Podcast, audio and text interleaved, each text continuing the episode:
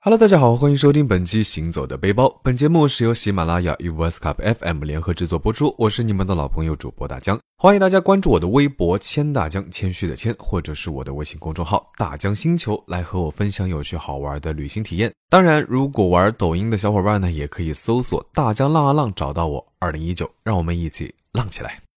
苏州之行上一期呢，大江才说了一半那么接下来呢，就大家跟紧大江的脚步啦，继续与苏州进行一场美丽的邂逅吧。这次呢，我们先去到的是枫桥。枫桥呢，只是一座江南非常常见的单孔石拱桥，大运河呢在此通过，而且呢，这里又是官道所在，南北舟车在这里交汇。那以前呢，每到夜里航道就要封锁起来，这里呢就成为了理想的停息之地，而这座桥呢，也因此得名枫桥。后来因为张继的诗而译名枫桥，枫树的枫。枫桥景区还挺大的，主要看的呢就是枫桥和铁灵关。进入枫桥景区，随意逛着呢，看到入口附近的戏台有穿着戏服的人表演着。至于是什么戏剧呢？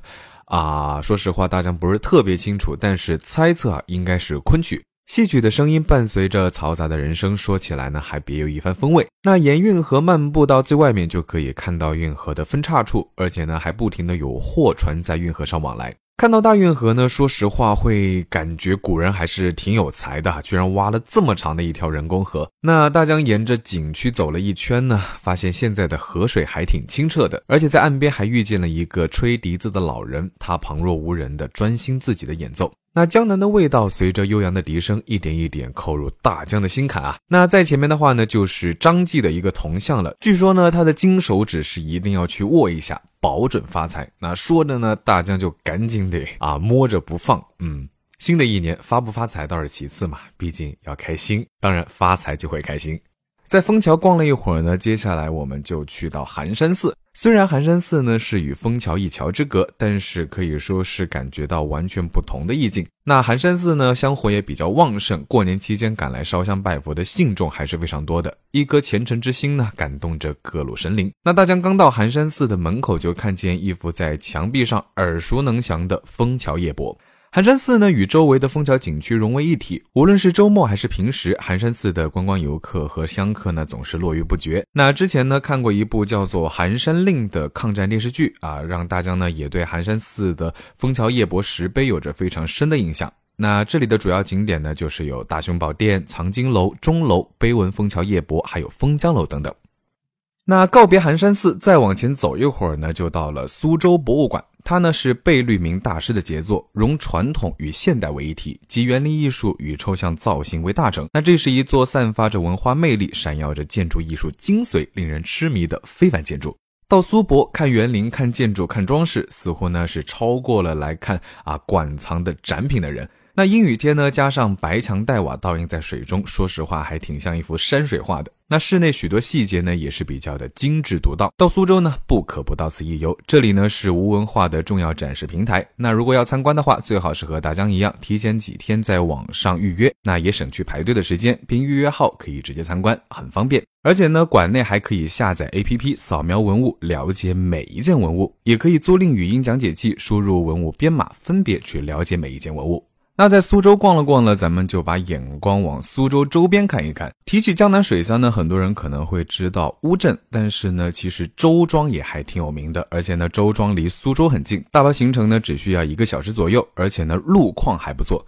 如果听众朋友们有去周庄的打算呢，可以提前一天到苏州汽车北站一号口买票啊，班次还是非常多的，大家可以依据自身的情况选择时间。单程车票加上周庄门票呢，一共一百元，不算贵。而返程票呢，大江建议大家不要先着急买，可以先到了周庄，然后在车站买好，这样呢相对来说比较保险，那以免也买不到返程票。那大江去到周庄呢，是在一个阴雨天气啊，说实话还挺朦胧的，非常的啊烟雨江南。那这里呢是有典型的江南水乡的样子，可以让人慢慢的心情平静下来，放空来欣赏小桥流水、小船人家这样的场景，不正是我们啊心烦气躁的时候向往的那种生活吗？那在这里呢，也有非常多的小吃，像大江呢就买了一个甜腻喷香的万三蹄膀，那坐在河边吃着美味，细听水声，你们说还能再惬意点吗？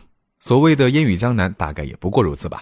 那周庄给大江的第一个味道呢是酸，炸好的熏鱼排、烧鸡块、干河虾搭配雪菜。奥灶面，灶台上的奥妙呢，是它的名字的由来。以田螺熬制的汤头呢，给大江新奇酸爽无比啊。那午后泡一壶阿婆茶，配上精致的苏式糕点，热茶带着苦涩的酸味，中和了点心的甜。那到了胃里呢，就变成了一股安逸温暖。那在这里看到的水墙、柱子，甚至是灯笼，都是无不在向你诉说它的过往。那在这里呢，也有一种非常容易迷失的感觉，每条街道呢都要来回走几遍，但是呢，每次重逢仍旧是新鲜。编棕榈叶的大叔缝着苏绣的老奶奶，一盆盆爽脆甘甜的马蹄，稍一转弯呢，他们就躲起来了。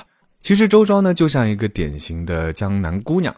那她虽然可能不是美的倾国倾城，但是她的美呢，总会让你感觉到非常平静，拥有江南水乡的那种柔和。那周庄呢，就在苏州等你。那大江之前其实也去过乌镇啊，说实话可能会啊对乌镇感受更好一些，但是呢这并不影响我对周庄的赞美，因为即使商业化，即使物质化，但是白墙青瓦的人家还在，涟漪荡漾的流水还在，歌声悠扬的船儿还在，所以无论再怎么变，这里依旧是我们心目中江南水乡的样子，依旧是慢悠悠、静悄悄的样子，依旧是我们向往的样子。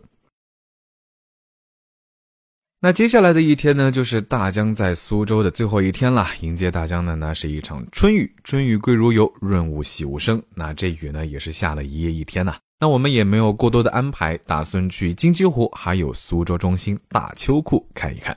金鸡湖因为传说中有金鸡落于湖中而得名。相比于古色古香的古城区呢，这里的高楼林立与现代化展示了苏州的另一面。那金鸡湖的面积其实比杭州西湖要稍微大一些，每天也有非常多的游客前来湖畔休闲散步，或者是购物吃美食。而且新人们呢也喜欢来这里拍摄婚纱照。那景区呢有四个入口，这里是一个开放性的公园，从哪一个入口进入都可以。一般游客游览呢都会从西入口进入，入口附近呢就有地铁，可以看到苏州的新地标东方之门啊，也就是我们俗称的。大秋库，那西入口进来呢，就是湖滨新天地，是湖滨大道的入口。那湖边的草地呢，也非常适合野餐、烧烤、放风筝。而且呢，在这里你还可以看到伫立在湖畔的圆融的雕塑。那作为一个文艺青年来到苏州，另外一个要打卡的地方，当然就是诚品书店啦。那诚品书店是位于金鸡湖的东北面，也是很多人到了金鸡湖必去的一个地方。与其说它是书店，其实呢，它更是以书为媒介的一个 shopping mall。那成品里面呢，其实是有四层楼，是一座以书店为核心内容的超大型综合商场。